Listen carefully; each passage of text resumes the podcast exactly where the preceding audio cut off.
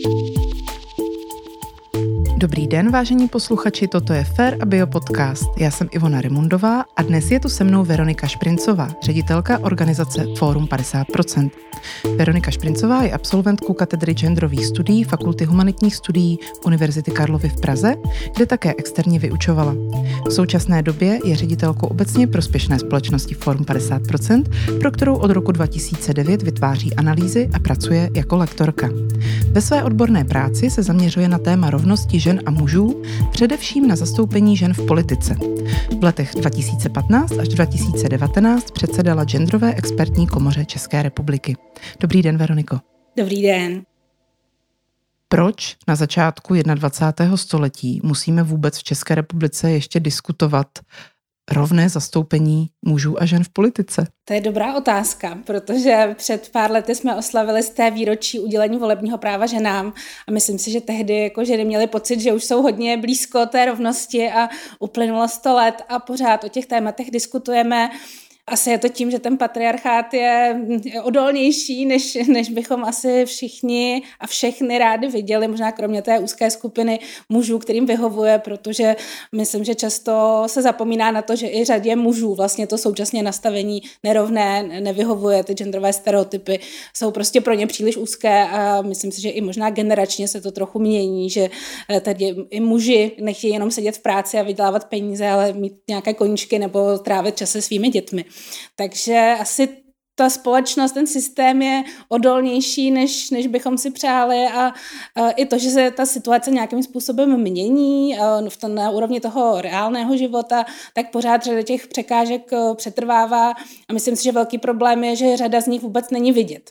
Že jsou takové, nemáme už přesně ty velké problémy ve smyslu, že by ženy neměly nějaká práva, že by nemohly volit, že by nemohly v té politice být. Oni jakoby mohou, ale potom, když se podíváme za tu oponu, tak vlastně vlastně vidíme, že my vždycky říkáme, že ti muži běží sprint a ty ženy běží překážkový běh. Takže tu startovní čáru možná sice virtuálně mají stejnou, ale ten závod je prostě úplně jiná disciplína. No a potom se nelze divit, že ti muži si tam prosviští do cíle a ženy tam ještě řeší, jako jak budou žonglovat s, s tím nedostatkem volného času, péčí o děti, péčí o domácnost a vlastně i s nějakou takovou nedůvěrou v ty jejich schopnosti a dovednosti a v jejich kompetence vstupovat do toho veřejného života. A to nemusí být jenom politika, to opravdu vidíme, kdykoliv si žena v úvozovkách dovolí otevřít tu pusu a vstoupit do toho veřejného života, tak velmi často dostane přes prsty, obrazně řečeno, ať už je to formou nějakého nepříjemného komentáře nebo i vyloženě nějakých výhružek. Ono to začíná u toho posílání k plotně, což si myslím, že je přesně takový znak toho, co se nám sem cpeš do toho mužského světa, až po nějaké potom vulgárnější extrémy, kdy, kdy opravdu už jako ta frustrace těch mužů je asi větší, že ty ženy se cpou někam, kam podle nich třeba nemají a mají potřebu to vyjádřit už nějakým jako hodně radikálním způsobem. Tady ta oblast, kterou vy se zabýváte, tak je plná obrovských paradoxů. Jeden z nich na první pohled pro mě je třeba to, že vysokoškolaček v České republice máme dostatek, nebo bych i řekla, že jich máme více, než by člověk na první pohled z toho, jak vypadají média, politika, různé vyšší místa v různých managementech, tak jich máme víc, než by člověka napadlo. Co se to děje? Jak je to možné? Je to jako komplexní záležitost, ale myslím si, že ten hlavní problém problém je, že česká politická reprezentace je k tomu tak jakoby slepá. My sice máme úplně skvělou vládní strategii rovnosti žena mužů, už vlastně druhou. Ta první byla velmi ambiciozní, končila někdy v roce 2013, tuším a měla za cíl dosáhnout třeba 40% zastoupení žen jak v politice, tak ve vedení společností, což eh, teda samozřejmě jako víme, že se úplně nepodařilo.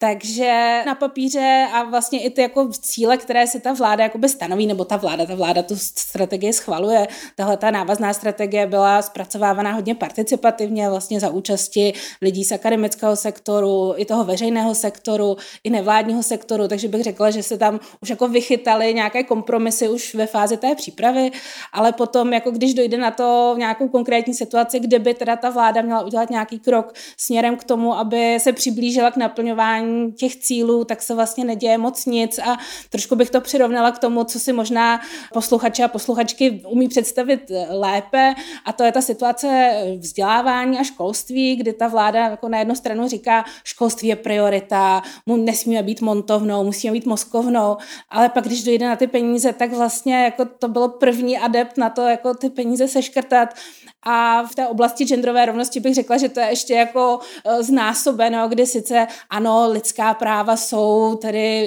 jaksi prioritou té vlády, i vlastně ta strategie na, te, na tom papíře jako velmi kvalitní, ale když potom dojde na nějaký konkrétní krok v tom něco teda udělat, nějakou politiku schválit, tak tam vlastně ta vůle najednou není a řekla bych, že to téma vlastně jako moc v těch diskusích vládních ani neexistuje a je otázka, jakou třeba sílu má Klára Šimáčková Laurenčíková jakožto zmocněnkyně pro lidská práva vlastně tahle ta témata tam přinášet, protože ta její agenda je vlastně obrovská, široká a zároveň bych řekla, že až někde hodně dole na žebříčku těch priorit, ve smyslu těch reálných priorit, které ta vláda je ochotná eh, opravdu podpořit i tedy ve smyslu vyčlení nějakých zdrojů, ať už finančních, lidských a tak dále.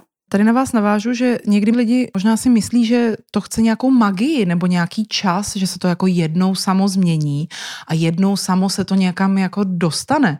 Ale ty země, ve kterých to dopadlo lépe než u nás s rovností mužů a žen v politice, tak eh, museli udělat nějaké konkrétní kroky, které k tomu vedly. Je to tak? Je to tak. Samozřejmě tak první je vůbec ta politická vůle se tomu tématu věnovat. Jak říkáte, mám pocit, že u nás jsou to takové dvě mantry, že se to zlepší přirozeným vývojem, to je jedna. A když už ty kandidátky vypadají tak, jak vypadají, tak přijde ta věta, no prostě to tak vyšlo. Takže to jsou takové jako dvě věty, které, které v tomto kontextu slýcháme velmi často.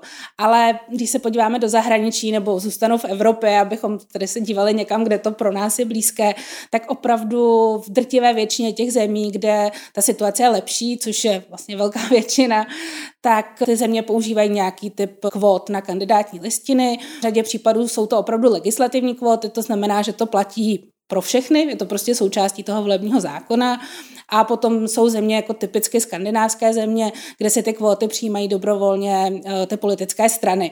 Takže není tam ten tlak jakoby zvenčí, ale je to vlastně tlak nebo tlak nějaká prostě snaha tu situaci řešit zevnitř. Takže pokud něco takového nepřijmeme, ať už na úrovni těch politických stran, a tady bych ještě dodala, že je důležité, jak je ta kvota nastavená, protože viděli jsme ten smutný příběh sociální demokracie, která se kvóty zavedla ač, ale jako by vlastně neúplně správně, když to řeknu takhle, vlastně navzdory všem možným jako poznatkům, studiím, odborným analýzám, tak oni, přist, oni se zafixovali na to číslo, takže to bylo vlastně docela ambiciozní, 40% žen na kandidátních listinách, ale nijak neošetřovali ta přední místa volitelná, takže došlo k takovému paradoxu, že v té době, kdy ta strana tu kvotu měla, tak vlastně na těch prvních pěti, deseti pozicích vlastně těch žen bylo méně než předtím a potom.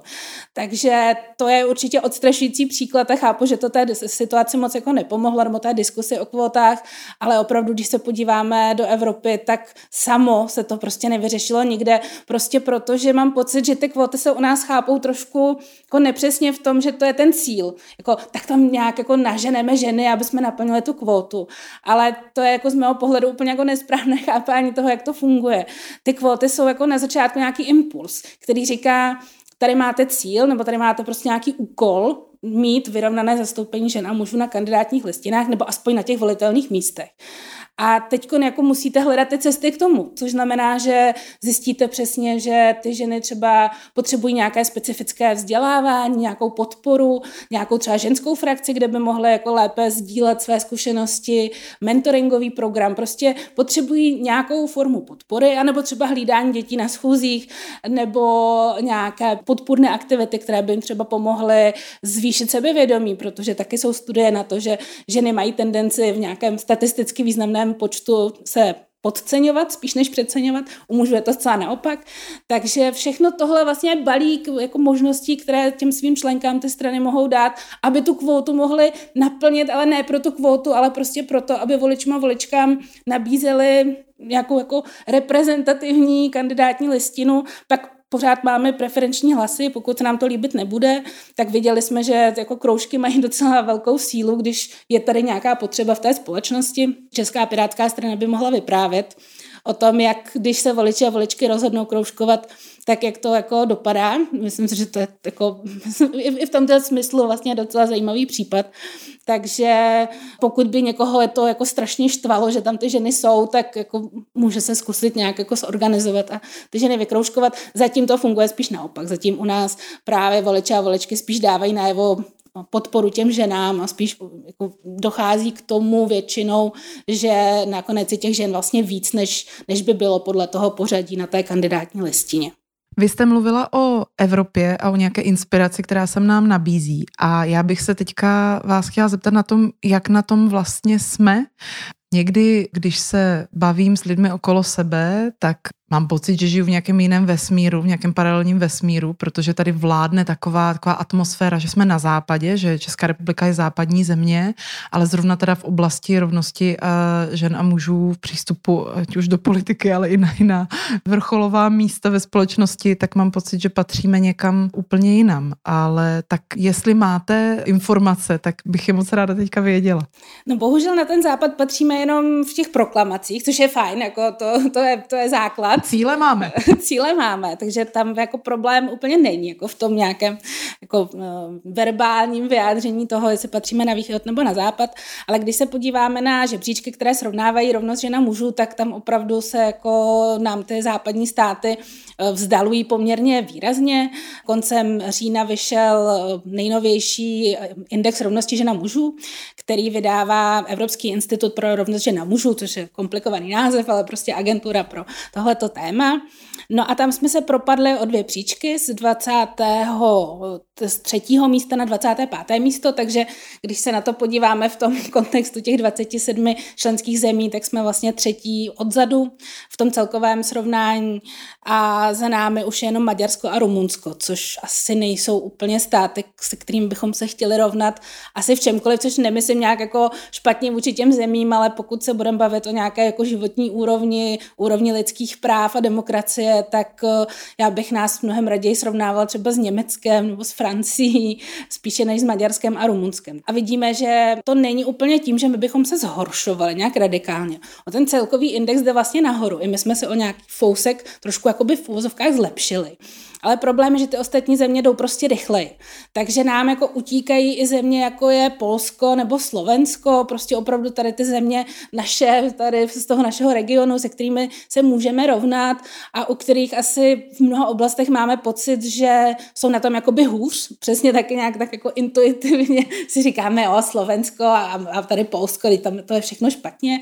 A v mnoha ohledech určitě ano, ale a ten žebříček taky jako je nějakým spíš vodítkem, než že by přesně jako na miligramy prostě měřil na těch lékárnických vahách, kde to přesně jak je, ale nějaké trendy z toho určitě vyčíst, vyčíst můžeme. Takže tam prostě jsme ještě další potom srovnání vydává Světové ekonomické fórum, tam jsme propadli velmi výrazně na 101. místo asi ze 146 zemí, takže jako my jsme opravdu v té spodní části toho žebříčku, a to už je žebříček, který nesrovnává jenom evropské země, ale je to celosvětový žebříček. Takže tam je to, bych řekla, ještě jako možná víc varovný prst, který říká, jako ty země vám prostě utíkají, a e, zrovna třeba v tom srovnání Světového ekonomického fóra, tak tam e, vlastně my jsme jedinou zemí třeba tady v tom našem regionu, která ještě neměla ženu prezidentku nebo premiérku. Jo, vlastně tohle je něco, co nám tam ty body vlastně ubírá. Jasně jako chápu, že s tou prezidentskou volbou je to složité, tak asi Danuše Nerudová byla takovým jako už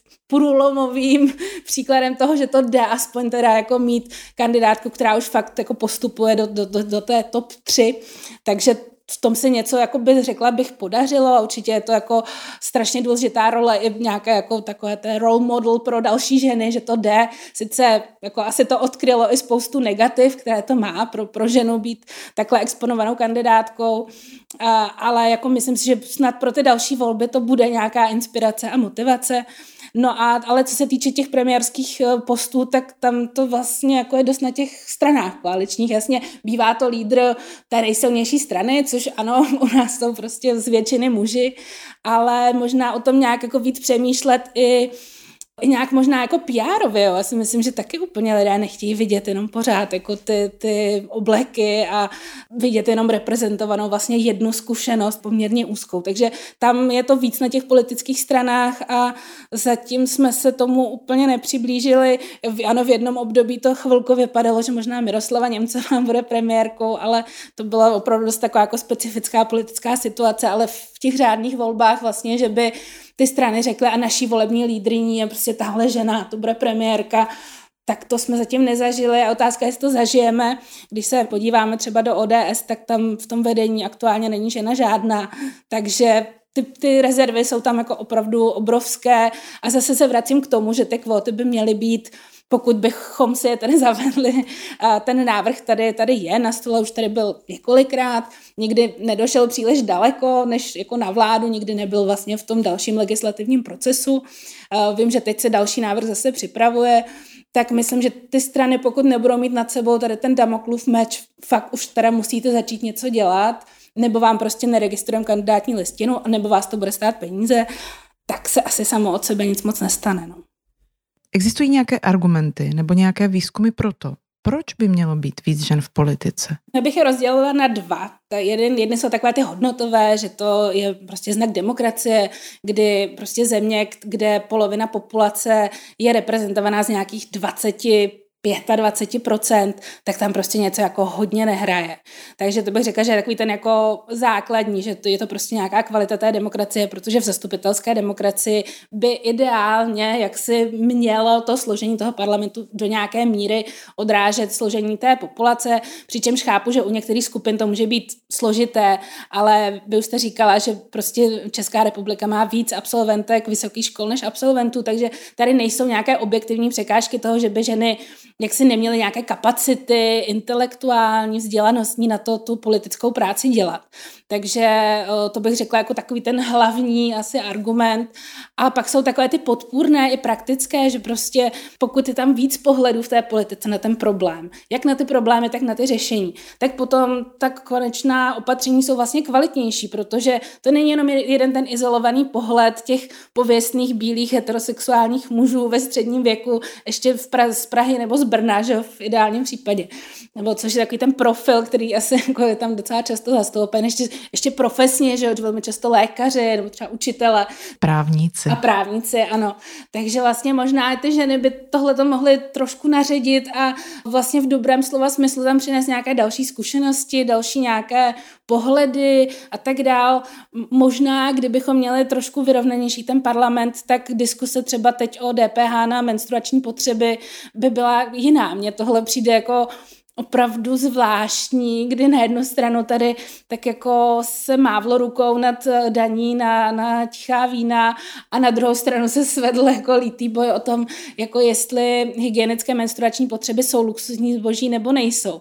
Tak to, to mě třeba přijde absurdní a myslím si, že kdyby ta politika byla vyváženější, tak ty ženy by asi tam jako přinášely nějaký trošku realističtější pohled na to, že prostě menstruace je nějaký jako biologický jev, který pokud ty ženy nebudou mít na to si pořídit ty menstruační potřeby, tak opravdu pak budou muset sedět doma, což eh, zase, když se vrátím k tomu prohlášení, že patříme na západ, tak to pro mě už úplně jako nezapadá do obrazu demokratické západní společnosti a věřím, že takovéhle případy žen a dívek, které prostě ta menstruační chudoba ohrožuje a omezuje je v těch jejich životech, tak i v České republice jsou.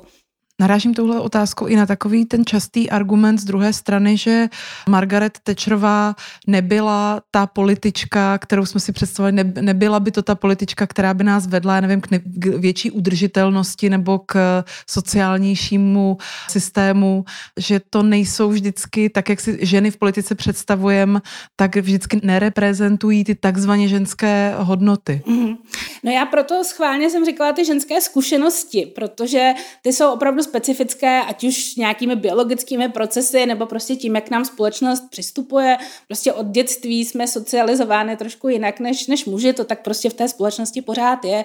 Takže i třeba takové ty zkušenosti z toho veřejného prostoru, kde na vás někdo pokřikuje, že takový ten catcalling, pohvízdávání, komentování vzhledu, to jsou všechno prostě zkušenosti, které jsou do značné míry nepřenositelné, protože si je opravdu jako sbíráme celý ten život. Ale potom už ta interpretace těch zkušeností nebo nějaké politické hodnoty, nějaká jako ideologická rámování té zkušenosti, ta jsou samozřejmě jiná a já si myslím, že to už potom je na, náš, na nás voličích a voličkách, abychom dali hlas pravici, levici, středu, konzervativcům, progresivistům a progresivistkám. To vnímám jako trošku vlastně jinou diskusi. Já si myslím, že napříč tím politickým spektrem by ty ženy měly mít co nejlepší podmínky a co nejotevřenější dveře k tomu, aby prostě tu soutěž měly rovnocenou s těmi muži. No a to, že to potom povede k tomu, že máme prostě, když řeknu příklad, jako paní senátorku Kovářovou, která vlastně se otevřeně vymezuje proti feminismu, tak to je ale jako rozhodnutí voliček a a myslím si, že to ne, jako, že, žena v politice automaticky neznamená prostě, že to bude jako úplně skvělá, dokonalá, feministická prostě bytost a na druhou stranu právě třeba ta feministická témata mohou do té politiky vnášet i muži, jo? to zase, aby to jako nevypadalo, že potřebujeme ženy k tomu, abychom měli jako feministickou politiku, vždycky to záleží na těch konkrétních lidech a já to jako vždycky říkám, že teoreticky jako čistě ženský parlament může být konzervativnější, pokud se tam budou zvoleny konzervativní ženy, než čistě mužský, který bude složen jako z feministů. Takže tohle to jsou zase bych řekla trošku oddělené debaty, které možná máme tendenci trochu směšovat a vlastně přijde mi to takové trochu vlastně nefér vůči těm ženám, protože my na ně jako nabalujeme nějaké další ještě jako břímě, jo? tak ti muži jsou tam zvoleni, aby prostě reprezentovali své voliče a voličky, své politické strany a prosazovali program, což je v pořádku, ale u těch žen často máme ještě jako takovou tendenci říkat, no aby to tam kultivovali vlastně, aby nebyli tak jako sprostý, aby tam ještě jako přesně jako řešili nějaké jako ženský témata a tohle a tohle a vlastně najednou jako ta očekávání na ty ženy jsou úplně jiná. No a potom ta kritika zase je taky vlastně jako jiná, protože oni, když v úvozovkách jenom dělají to, co ti muži, to znamená, že naplňují program, se kterým tam byly zvoleny, tak jako pořád vlastně nejsou dost jo, a dostávají nějakou zpětnou vazbu, která vlastně není z mého pohledu úplně relevantní a mnoho těchto věcí bych řekla, že je podvědomých, že prostě pořád u řady lidí jako funguje to, že ženy do politiky nebo do veřejného prostoru obecně vlastně nepatří a nějak to nesou úkorně a mají potřebu to, to vyjádřit. O tom, jak to mají potřebu vyjádřit, vy jste teď vyrobili úžasnou kampaň, o které bych ráda, abyste něco řekla a zároveň bych ráda si kousíček z ní tady v tom našem podcastu pustila, protože je sice důležitý o tom mluvit obecně a pak je taky důležitý to slyšet konkrétně, co se těm ženám v té politice děje. To je kampaň, která se jmenuje Stop nenávisti a snažíme se v ní poukázat na různé formy násilí vůči veřejně aktivním ženám, protože i ty verbální nebo psané projevy vlastně považujeme za určitou formu psychického násilí, nejenom my, říká nám to i řada expertů a expertek, protože ono to sice vypadá, že to jsou nějaká písmenka na obrazovce, ale ta slova prostě mají reálný dopad a pokud vám, pokud si o sobě každý den jako čtete stovky komentářů, které jsou vulgární a nebo vás v uvozovkách jenom posílají k plotně, tak to prostě nepříjemné je. A víme, že funguje vlastně v tomhle jako propojení toho online a offline, že vlastně tohle ty, ty nenávistné komentáře nebo nějaké prostě spochybňující komentáře potom vedou k tomu, že řada žen si řekne, no tak tohle to já nemám zapotřebí. Buď a úplně odejdou z toho veřejného života, nebo nějak výrazně omezí tu svoji aktivitu na těch sociálních sítích nebo ve veřejném prostoru, což jim potom samozřejmě zase handicap, protože nejsou vidět, no tak jako nemají takové šance pak se třeba dostat na tu kandidátku a podobně. A nebo ještě, v, a to jsme slyšeli hodně třeba od novinářek, vlastně hodně cenzurují to, co na ty sítě dávají, nebo vůbec ten, ten svůj mediální obraz, ať už opravdu v médiích, jako tradičních, nebo na těch sociálních sítích, kde opravdu eh, každou fotku třikrát jako zvažují, jestli tam dají, jestli tam na té fotce není něco, co by zavdávalo nějaký jako podnět k tomu, k nějakému nenávistnému nebo vulgárnímu komentáři, aby nějaká formulace třeba jako nevzbudila nějaké kontroverze a je to vlastně strašně náročné, protože vlastně tohle ti muži zpravidla nezažívají. Neříkám, že žádný muž jako nedostává návisné komentáře, ale spíš v čem je jako ta dynamika. My jsme často na tu kampaň dostávali zpětnou vazbu a teď to udělejte o těch mužích. Jako ano, samozřejmě eh, sociální sítě jsou jako do značné míry žumpa a i muži, i ženy tam dostávají prostě hate ale u těch žen je to prostě specifické v tom, že je spochybňována vlastně to jejich přítomnost v tom veřejném prostoru jakožto žen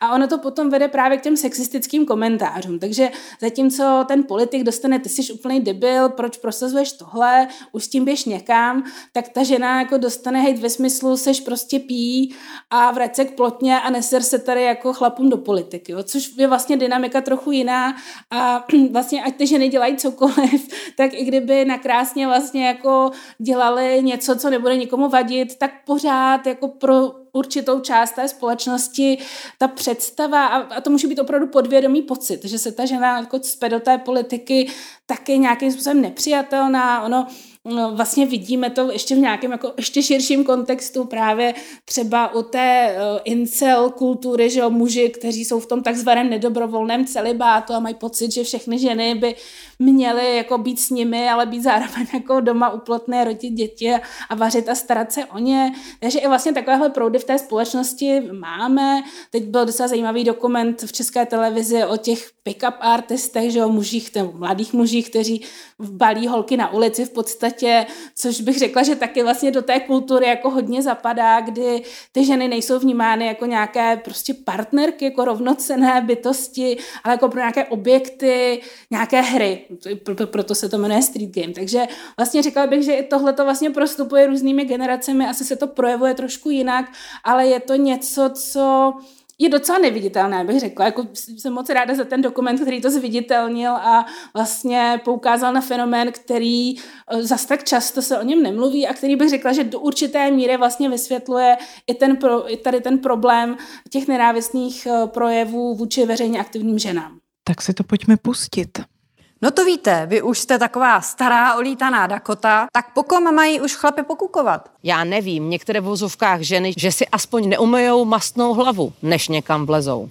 Ty píčo skurvená, ať ti ho vrazí někdo prdelí až do krku. Ty si fakt pí, že ti není rovno. Aby se se z té Ukrajiny neudělala. Chcípně taky. Ty jsi špíče blbá, ale Dudy má dcerka pěkný. Jistě ne po mamince.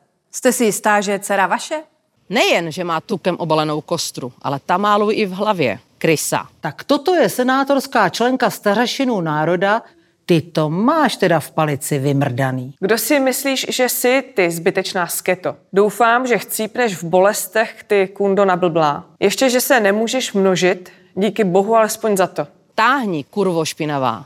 A můžeš tam kolegům strkat umělý čuráky, čurákům do prdelí a následují ikony. Felici smajlík, prase a hovna.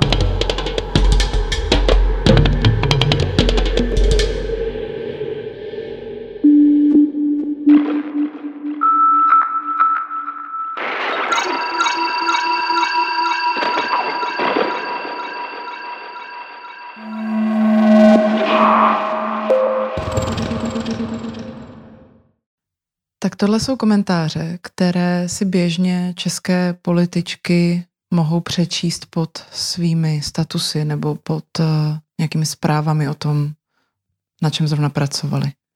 Je to tak, no. Nám to vydalo celkem na pět videí, eh, kde nejsou teda jenom političky, jsou tam právě třeba občanské aktivistky, novinářky, publicistky, takže jako ženy, které nějakým způsobem vstupují do toho veřejného života. A je to tak, no, prostě myslím si, že to by mohl být nekonečný seriál. Tohle to je opravdu nějaký jako výsek, kdy ty ženy sami vybíraly komentáře, které jim přišly nějakým způsobem ilustrativní, že někdy je to vlastně až úsměvné, že je to už tak absurdní, že se tomu prostě musí smát a někdy je to zraňující, co se tam opakovalo vlastně úplně bez ohledu na ty konkrétní ženy. To si myslím, že je vlastně také důležité a snažili jsme se to i v rámci toho projektu vlastně těm veřejně aktivním ženám sdělit, že ten problém není v nich, že jako to nepíšou jim, protože by opravdu byly ošklivé, nebo by si o nich lidi mysleli, že nemají nějaký uspokojivý sexuální život a podobně ale prostě je to, oni tam reprezentují prostě tu ženu ve veřejném prostoru, která si v osovkách dovolila překročit tu hranici víc té kuchyně, což ano, jak jste se ptala na začátku, je absurdní, že se tady o tom bavíme jako v roce 2023 nebo už skoro 2024 224. A vlastně to je ten zdroj toho hejtu. A vlastně pro řadu žen, které jsou docela ostřílené, tak my jsme součástí toho projektu, kromě té kampaně, která si myslím, že je docela silná a jako hodně zarezonovala uh, na těch sociálních sítích, tak měli i, vlastně workshopy pro ty veřejně aktivní ženy, aby ještě předtím, než tohle vyleze do toho éteru, tak jsme je trošku nějak podpořili a Eh, umožnilo jim vlastně i sdílet ty jejich zkušenosti. A taková ta hlav, to hlavní sdělení bylo jako nejste v tom sami. Jo. Tohle je opravdu systémový problém. To není problém váš, že zrovna jste si jako jednou neumila hlavu, nebo se vám nepoved make-up, nebo jste si jako nestihla dát make-up, že jste někam doběhla. To je úplně vlastně jedno. Jo. Myslím si, že v tomhle je takovým jako hezkým příkladem eh, jako Linda Bartošová, že, která mm, po tom velkém tlaku prostě těch různých nevhodných, nenávistných, vulgárních komentářů nakonec Twitter, respektive tedy tehdy ještě Twitter, dnes X, opustila. A to je žena, která jako opravdu jako splňuje ty nějaké jako konvenční standardy, atraktivity, takže jako s tím to opravdu nesouvisí a myslím si, že i tohle je pro ty ženy vlastně posilující, podporující, že to je fakt úplně jedno, jestli jako, jak vypadají, jestli jsou jako heterosexuální nebo neheterosexuální, jestli jsou cis nebo trans, jestli jsou jako, jako mají barvu pleti, jestli jsou mladší nebo starší, je to vlastně úplně jedno. My jsme se i snažili tam mít jako docela jako diverzitu u těch respondentek abychom právě tohleto jako ukázali, že fakt to není, že by oni něco dělali nutně špatně, nebo neříkám, jako zase bych tady oddělila, jako uh, nerada bych zase, aby to vyznělo, že nemůžeme kritizovat političky. Určitě můžeme kritizovat političky, myslím si, že jako každého politika političku můžeme kritizovat, ne, ne, nemyslím si, že bychom zase v té solidaritě měli tak daleko, že budeme říkat, ne, je to žena, tak ať dělá, co dělá, tak jako, tak to budu jenom chválit. To si nemyslím, že je úplně cesta. Myslím si, že ten problém je v tom právě v těch sexualizovaných komentářích nebo těch eh, vyloženě vulgárních komentářích, které zase odkazují nějakým způsobem k té sexualitě, a nebo jsou jako velmi osobní a zase tady jako nám se tam často objevovaly ty komentáře, které odkazovaly k mateřství, k tomu ještě, že se nemůžeš množit, ty se nemnož a podobně. Což ale jako to, to píšou že nám jak které děti mají, tak které děti jako nemají. To je vlastně úplně jedno. Jo? Myslím si, že tohle je vlastně hezký příklad toho, že ti lidé nesledují tu konkrétní političku a její prostě život, jestli má partnera, nemá partnera, má partnerku, nemá partnerku, má děti, nemá děti. Prostě oni mají tu představu a vlastně do té se trefují, že to je nějaká pro ně vlastně ošklivá, neuspokojená, osamocená, frustrovaná žena a vlastně potom jako na kterou to zrovna padne, už je vlastně trošku jako náhoda, jo. Takže myslím, že tohle je vlastně důležité říct, že to velmi často nemíří na tu konkrétní ženu, ale spíš na tu ženu jakožto na nějaký symbol. My se v Fair a Bio podcastu zabýváme často tématy spojenými s ekologií a mě teď napadá se pobavit i o tom fenoménu hejtu proti aktivistkám. Tak jedna za všechny nás, Greta Thunberg, toho schytala asi nejvíc, asi také tím, jak je eh, vidět. Je tahle oblast nějakým způsobem specifická oblast eh, životního prostředí, ekologie? Řekla bych, že ne úplně jenom tahle oblast, ale nemáme moc dat tady k tomu tématu. To si myslím, že jako další problém, na který jsme narazili, že jsou nějaké studie, i jsme se bavili s, s odborníky, odbornicemi, eh, takže na našich webových stránkách je právě jako nějaký doprovod k té kampani, která spíš jako přitahuje k tomu tématu, tak je tam 15 rozhovorů, ať už s těmi samotnými ženami, nebo i s experty, expertkami právě na mediální studia, sociální sítě a i právě nenávistných komentářů, takže koho by to zajímalo, tak najde ještě odpovědi tam. A jedno vlastně z těch studií, která je taková nejčastěji citovaná, týká se tedy přímo politiky, tak to je studie Meziparlamentní unie z roku 2018 a vlastně ještě potom studie, hm, tuším UN Women, ukázala, že jako určité ženy mají větší pravděpodobnost, že se terčem takovýchhle nenávistných komentářů stanou a jsou to mladší ženy. Zase je tam taková ta představa, že co se do toho jako cpe žena a ještě mladá, ještě nemá žádné zkušenosti a tak podobně, což vlastně asi podobně by fungovalo u mužů, že pokud ti muži třeba působí hodně mladě, tak budou spochybňovány jejich kompetence. No a pak jsou to ženy jiné než bílé barvy pleti, nebo nějaké prostě obecně ženy náležející k menšinám, takže tam vlastně se spojí to, že to jsou ženy a ještě vybočují nějak, takže tam potom jsou ty nenávistné komentáře ještě třeba směřovány na jejich barvu pleti, sexualitu a tak podobně. No a pak jsou to ženy, které se věnují právě nějakým, řekněme, progresivním tématům ve smyslu ochrana lidských práv, ochrana klimatu, eh, ochrana ženských práv nebo LGBTQI plus eh, práv a podobně. Takže uh, ano, je to, je to bohužel teda, ta odpověď na, na tu vaši otázku jako je kladná v tom smyslu, že pokud se ženy věnují takto vlastně kontroverzním, bohužel teda kontroverzním tématům, jako je právě třeba ochrana klimatu, tak je to vlastně další ještě jako motor pro ty hejtry, že, že se teda jako mají potřebu nějakým způsobem vyjádřit a přesně ta Greta je, myslím, jako Přesně i to, že říkám Greta, protože mám pocit, že to, to označování křesním jménem je taky součástí toho celého problému, protože ona, uh, myslím, že spojuje přesně jako řadu těch charakteristik. Je mladá, je to žena, je jako vlastně taková nekonvenční, že jo, jako ne, nezapadá do nějaké jako asi představy, nějaké stereotypní o té holčičce, co by vlastně nevím, co měla dělat a ona místo toho teda tady jako... Nechodí do školy. nechodí do školy, přesně tak. Nezvedá zvedá tam jako pilně tu ručičku a nesedí v té první lavici, ale vlastně jako uh, věnuje se jako nějakým tématům, která jsou závažná, jsou politická a to asi pro řadu lidí a řadu mužů asi specificky je nějakým způsobem jako dráždivé ve smyslu, že teda je to vybudí k tomu, aby šli psát, možná někdy i říkat nějaké jako vulgární věci.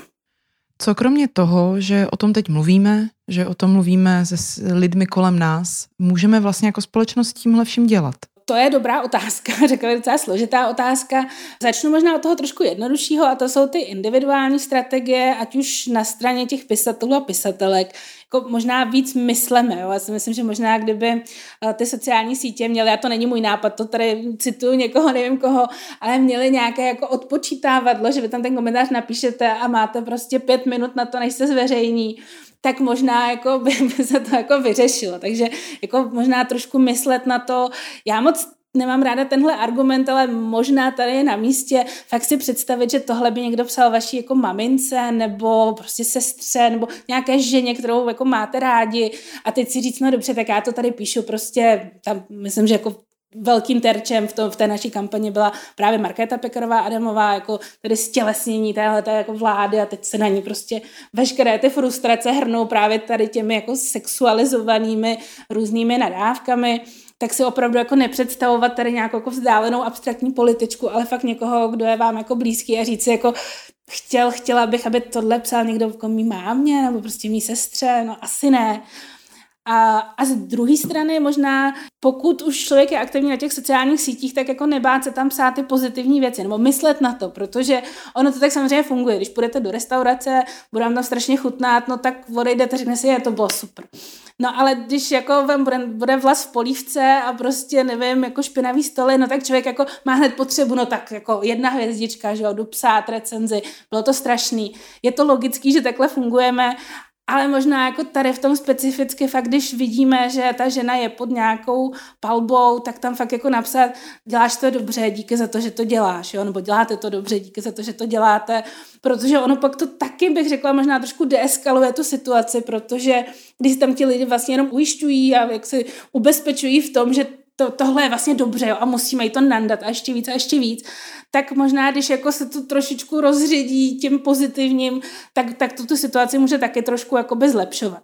No a pak je tady samozřejmě jako obrovská role těch samotných provozovatelů těch sociálních sítí, což je něco, kam, co je, jako bych řekla, jako opravdu obrovské téma, protože víme, že prostě ten kontroverzní obsah a ten polarizující obsah jako vydělává peníze, takže to je asi na nějakou, řekla bych, i docela jako globální debatu o tom, jak z jaké strany a jaký aktér vlastně by měl jako činit ty sítě odpovědnými. Možná v Evropské unii máme trošičku jako výhodu, to, že tady máme tu Evropskou unii, která bych řekla, že má ve své povaze a jako chápu, že z řadě lidí se to třeba nelíbí, ale právě třeba k těm regulacím jako přistupovat, takže je možné, že třeba v tomhle nějaký potenciál je, aby prostě Evropská unie nějakým způsobem jako kladla nějaké podmínky, za kterých ti provozovatelé mohou tady působit na tom evropském trhu.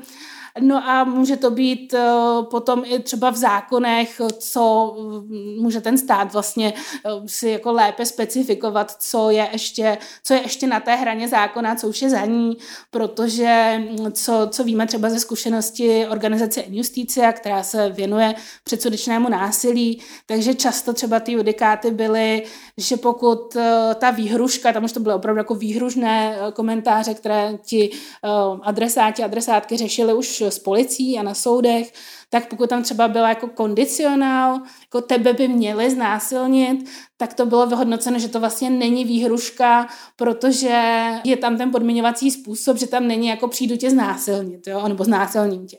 Takže vlastně tady bych řekla, že ještě tak jako obrovský kus práce, vím, že právě investice taky teď pracuje na změně nebo přísnění, zpřesnění právě postihování toho předsudečného násilí, protože je to, řekla bych, ještě dost jako nezmapované téma, nebo taková jako docela jako šedá zóna, kdy vlastně ani ty soudy a ta policie mnohdy nevědí, jakým způsobem s tím vlastně, s tím vlastně zacházet. No a potom možná nějaká jako kultivace toho okolí svého a tak dále, tak dále, no. Jako my, co, co si myslím, že ještě jako možná uh, předežene tyhle ty všechny věci, tak je ten technologický pokrok. Na nás se právě obrátil slovenský startup, který se jmenuje Elf AI a oni vlastně vyvíjejí hm, takovou aplikaci nebo prostě systém, který vlastně sám umí vyhodnocovat ty problematické komentáře a sám vlastně maže. Oni to vyvíjejí tak, že vlastně mají ten prostě model toho strojového učení, který jim potom korigují moderátoři a moderátorky e, z té komunity elfů. Takže vlastně učí tu umělou inteligenci vlastně, jak s těmi komentáři zacházet.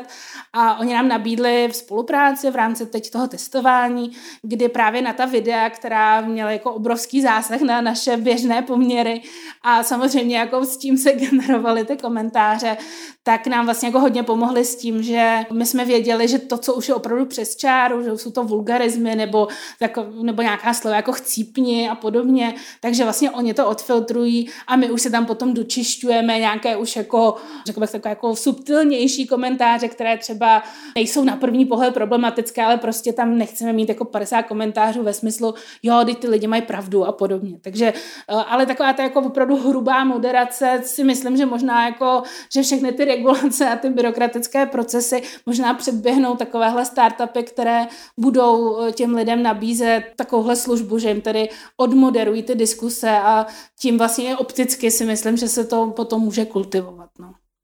Na závěr našeho rozhovoru bych ráda, aby všichni, kdo nás teďka poslouchají a chtěli se o tomto tématu dozvědět něco víc, a aby od vás teďka slyšeli, kde to najdou. Nejlépe to najdou na našich webových stránkách, které jsou www.50% slovy.cz a nebo jednodušeji www.zenivpolitice.cz a tam už najdou i potom rozcestník na naše sociální sítě a i na ten konkrétní projekt Stop nenávisti a tam najdou vlastně eh, na té stránce projektu všechno to, o čem jsme se bavili, jak všechna, všech těch pět videí, kde veřejně aktivní ženy čtou ty komentáře, které dostávají bohužel, tak jsou tam ty rozhovory, jsou tam uh, ilustrace dominačních technik, což je takových pět různých technik manipulace útlaku, jsou to vysvětleno v takových stručných plagátcích, takže a ještě informace o dalších aktivitách, které už tady v tom projektu proběhly. My tento rozhovor spolu natáčíme v čase těsně před Vánoci.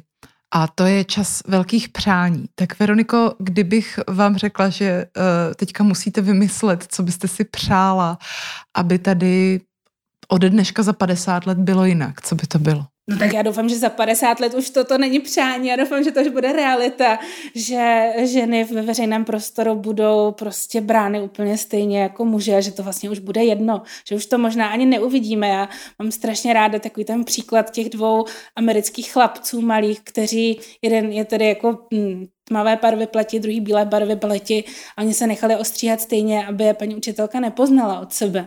A přijde mi, že jak jako tyhle děti už jsou slepé k té barvě kůže, takže snad budeme za těch 50 let slepí k těm genderovým odlišnostem a budeme se vnímat jako lidi.